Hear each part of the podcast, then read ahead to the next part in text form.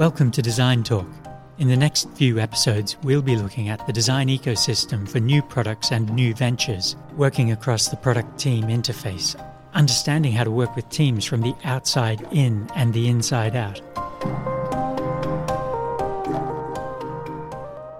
I'm Alan Higgins in discussion today with Liam Bannon, Professor Emeritus and founder of the Interaction Design Centre at the University of Limerick.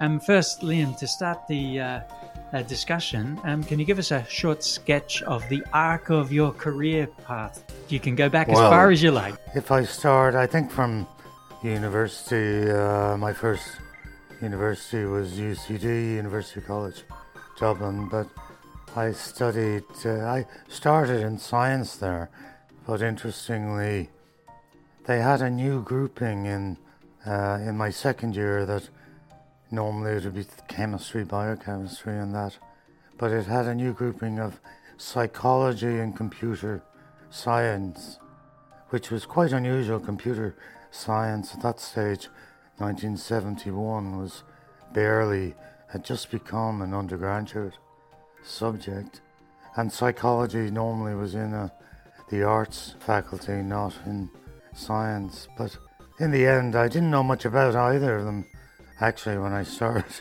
and um, that was a good reason to explore them. So that's started me out, and I, I've, in a sense, the conjunction of human and computer, the psychology and computer science, in a sense, has framed my career, my academic career, ever since, and and my interest in in general, in that I have focused on human computer interaction in terms of the design of interfaces to systems, designing interactive artifacts. I've also taken an interest in technology and society issues, so looking at the role of technology in society and how we think about human work and automation as well. So these are have all been entwined in a way in my work. So after I studied in UCD, I spent a year briefly at Trinity College in Dublin, uh, working in uh, computing as a, doing a master's there, and then I move on to Canada to the University of Western Ontario, which is in London, Ontario, near Toronto, and I did my PhD there with uh, Professor Zenon Pylyshyn. I found he had a strong or mix of interests which included philosophy and artificial intelligence and psychology. So I was in a psychology department, but with quite a lot of computational uh, aspects as well computing. So I spent uh, some years there and uh, finished eventually my PhD. And then I was in between things, but I, after a brief period, I did a little work in Dublin, working with the Science and Technology Board, uh, working on the production of a conference on science and society, technology, and labour. And then I went as a postdoctoral fellow to uh, work with Donald Norman and his group in San Diego at Cognitive Science Lab there. And that was a large project in human computer or human machine interaction, as it was called then. So, as I said, you could see in that that there was that relation between people and machines. I should mention that there was one time out in 1978 79.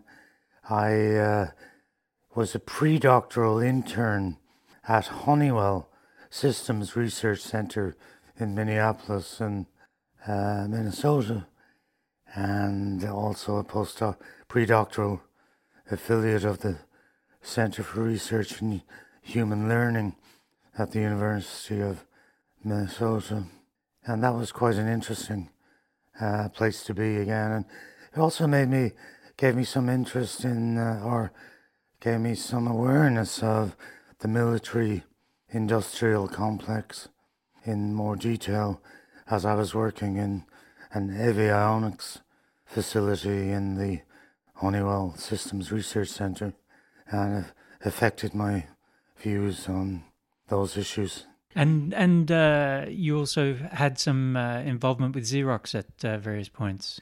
Well, yes, I, I did work um, as a consultant also a bit later in Cambridge with Xerox Research Centre. Um, and I also had some linkages with PARC, with Xerox Palo Alto Research Centre.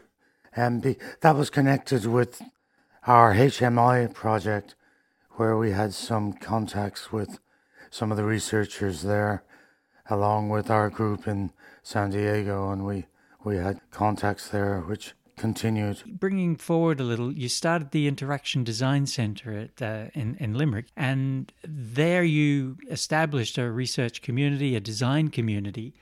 There's a number of different aspects to design. I mean, interaction design is related to the work in human computer interaction, interaction, partly trying to look at how we think about artifacts in interaction with people people interacting with artifacts. So it was also to delineate it as to make it distinct from our thinking about industrial design or other forms of design. So interaction design is also, uh, in a sense, a somewhat novel topic to think about because the notions of interacting, as I say, with and through artifacts because sometimes we tend to think simply about dealing with interfaces. Whereas if we talk about interaction in some senses, interaction through space, for instance, it also makes us think in terms of architecture, in terms of design.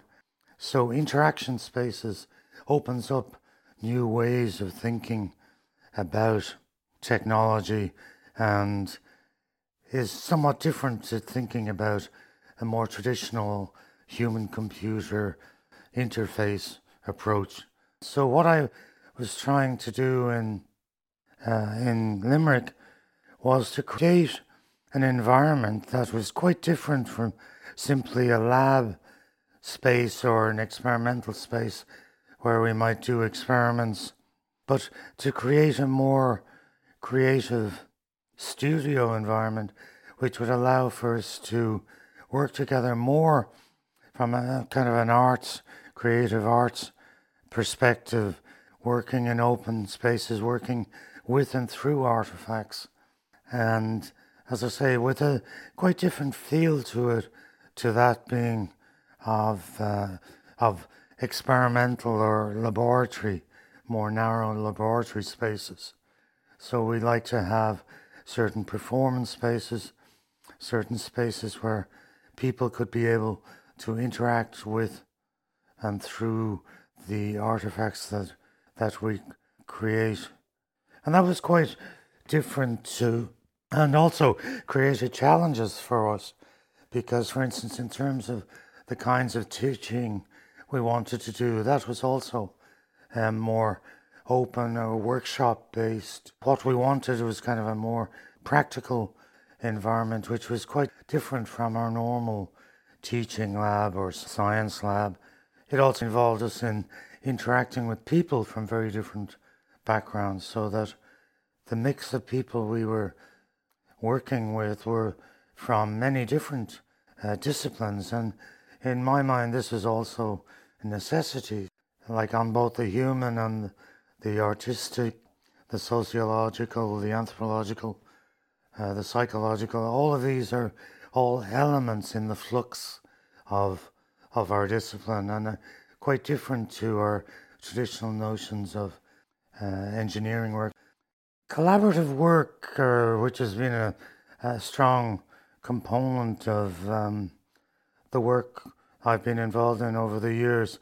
Um, in a sense, well, what does it mean suddenly if you start to talk about collaborative work as if it's something brand new or whatever. In one sense, all, all work is collaborative um, by its very nature. So there's some sense in which, to the extent that we, we think about sometimes work as being um, singular, it actually makes it very unnatural, actually. So why it is that we, like, we have to work with others, we have to communicate with others, with and through others. We, we are um, building a piece of software, we're um, building the next piece of software, taking a piece of software from somebody, we are trying to co design, in some cases, pieces, or in other places adding to or taking from. from. So the whole issue of collaboration to me is, uh, in a sense, it's, it's so fundamental. There are occasions when somebody individually creates or has a, a particular design concept. But even there, you might say that it comes in the background or on the works of others. But in most cases, we are collaboratively designing. I was going to jump in and and and sort of observe that in some sense these uh, big words get bandied around: collaboration, um, interaction, uh, co-creation. But uh, it's it's I, I think what I see in your work and what I, I, I, appreciate is a sort of deliberate attention to the detail of how that's performed. In my case, I mean, we would hope that what we are designing is um, and how we are is that in some sense we are helping people in co-constructing their workplace, for instance, that some participative design elements were uh, using technology. We are trying to assist people in how their workplace might be designed in ways that up to now or very often they haven't been engaged or allowed to engage with that. And in a sense, if you look at traditional engineering or requirements, the notion of requirements in software engineering is a very problematic topic. In my view, they're very often too static. They don't want, they don't develop with the project. They don't, um, and then people end up trying to build to a particular static notion, which is not actually helpful in the actual design situation. I think again that's an area that has evolved over the last several years, and in a sense it's interesting the way we can meld some of these things, like the whole issue of extreme programming, the whole is- issue of agile itself is an exactly is part of an attempt to fit into some awareness that the old style waterfall type models, even if they weren't classical waterfall, still there was a strong semblance of this static design of systems, which now is um, contrasted with the agile format and the whole issue of co-working with that, of having scrums. Talk to me a little about the way, well, let's say, uh, software and technology has learned a little bit from um, traditional architecture. Christopher Alexander based his approach on observing more, and I see that in the sort of collaborative spaces that you bring users into. It's they're, they're observational spaces, aren't they? Well, I think that one of the interesting things, if you look at Alexander's earlier work, uh, very much in the design, earlier design books were very traditional in a way in terms of top-down thinking.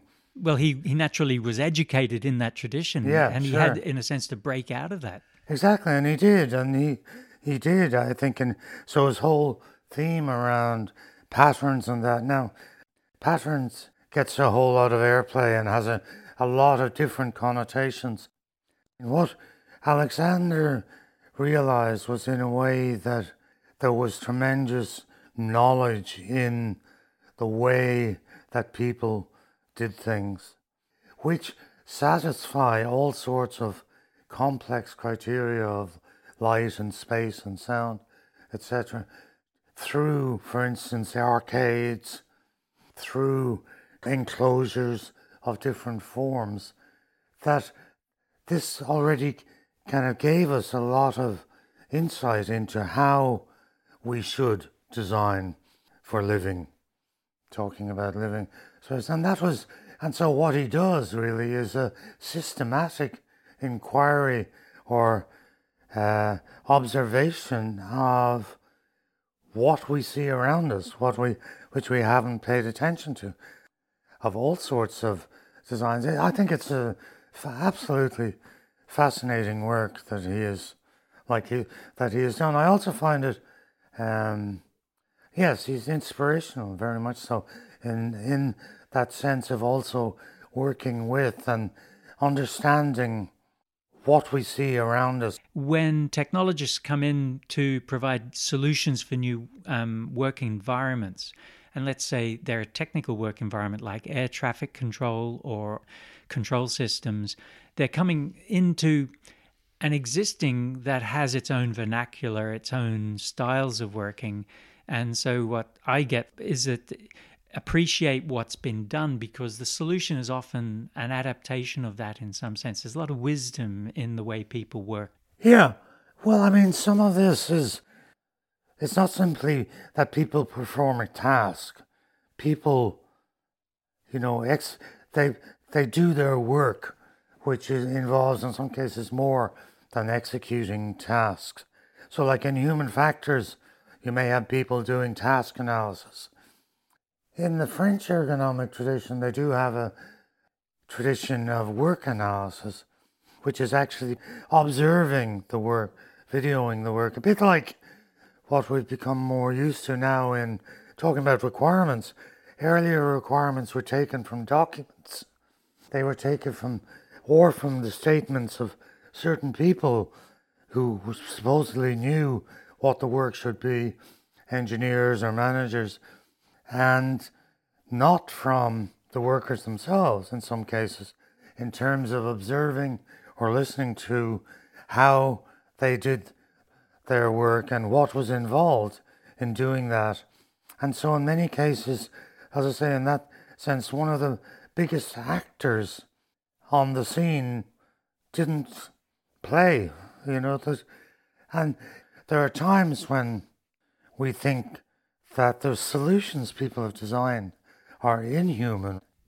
We've kind of led into the notion of participatory design, human centered design, and the promise of it. Has, has do you think, participatory design and, and HCD lived up to its goals? Well, again, these people use these labels in some quite different ways, and what, what it means, or if you say to somebody, you know, are you going to do some user analysis? Are you going to do some human centered design? And people, what people might mean by that may be quite different. So it can be sometimes just a shibboleth. It says something that it doesn't mean very much. In other cases, I think what we have started to realize is kind of a clear sense that we were professionals like psychologists or human factors people or engineers going out and examining certain cases, the workplace or the person, but not actually paying attention to the, the whole setting in which this happened. And in that sense, so we look at the human as an information processor in certain ways, but they wouldn't look at the the environment, the actual working environment within which things were happening. And in that sense, we missed at times what actually work was going on. That's why in more recent times we have this focus on ethnography or field studies of different forms where people now do try to pay more attention to both listening to the user. The user is a word that's over overused, I know, also, but listening to the worker or the people involved. Listen, not in the sense that because they know immediately what they should design, but we can we can support them in that. Um, but it's more also to observe what they are doing. So what what people are doing, how they do it, how they say they're doing it, these are all elements that we need to work with. And in some cases, it's still the case that we do not actually engage or involve the people that should be involved. So co creation is still elusive. Yes, it is. It can be um, very much. But I think there is some level in, at which you could say that um, that there's more engagement than than in the past. Yes, there's some element of that, and even you can see now in ISO standards, even like if you look now in systems development, you know, the idea of involving the user, discussing, observing, etc., is a is now a, a formal tenet of ISO. I, I suppose authentic uh, observation is an improvement on the sort of abstract requirements gathering process, but to have that that deeply involved co-creation and participation is what we're talking about. The democratic kind of production of a new design is that possible? You know, the context in which we are in. You know, one has to take into account the everything, including the political uh, environments we're in. Sometimes you have people like designers say they speak for the quote user or worker or whatever. And again, I have a problem with that because I don't think we should speak for them. It's not, you know, you can hand them the microphone, give it.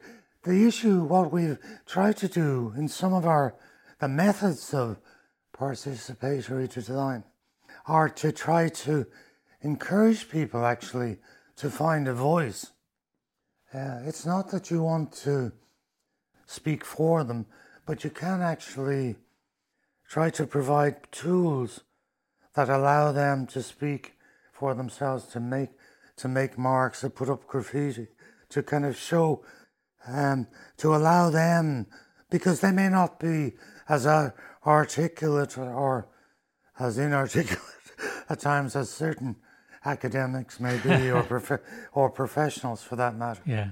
Um, and so that is very important, and that's something that from the early uh, work in PD that have been concerned about providing methods of helping to make it real, not to simply have it as a, a label that, yes, we're all here to listen to your concerns. We can all listen, but in some cases you find that the people talking are the professionals in some cases, and not there's not much um, real participation. Yeah, I'm reminded of the um, advice to have an on-site customer, to have somebody from the domain in the team. Sure. What happens in some cases, in some of the software cases we've seen in the past is worse. They will people will appropriate kind of one of the workers uh, to be their quote, and they become their super user kind of uh, the person they go to, and who actually may even become longer term taken on board in a way, captured, and captured, yeah, and because that's because it's it can be difficult also. Some of the other ways is when we're trying to participate. It's just too much of a pain. Yeah. Sometimes. And again, sometimes, I mean, some of the labels and the topics, it can become a bit.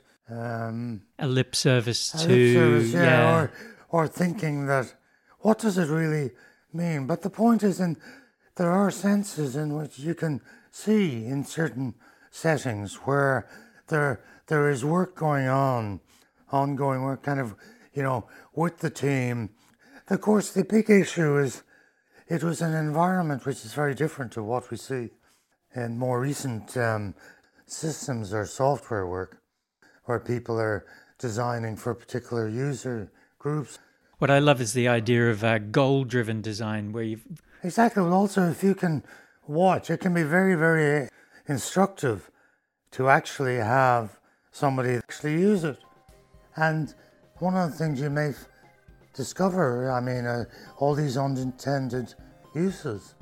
And that's one of the areas I've, again, just been uh, exploring at times about how unintended use, actually, you know, that um, how, but it relates, I think, to my interest in, well, play. Play is maybe there to exploration, but in a sense, play is also a part of work. And it's a, well, it's a part of our part of the human condition. Human activity. Yeah, absolutely. Human activity. Yeah. Play is typically not goal directed. No. Um, so yeah, to to bring that as another lens to the design process would be really valuable too. We're, we're kind of skimming across the surface of, of a lot of this, and I know you've got some views on the role of bricolage and user design and uh, the link between participative design and action research. Ultimately, I think what design is is about changing the world. Indeed.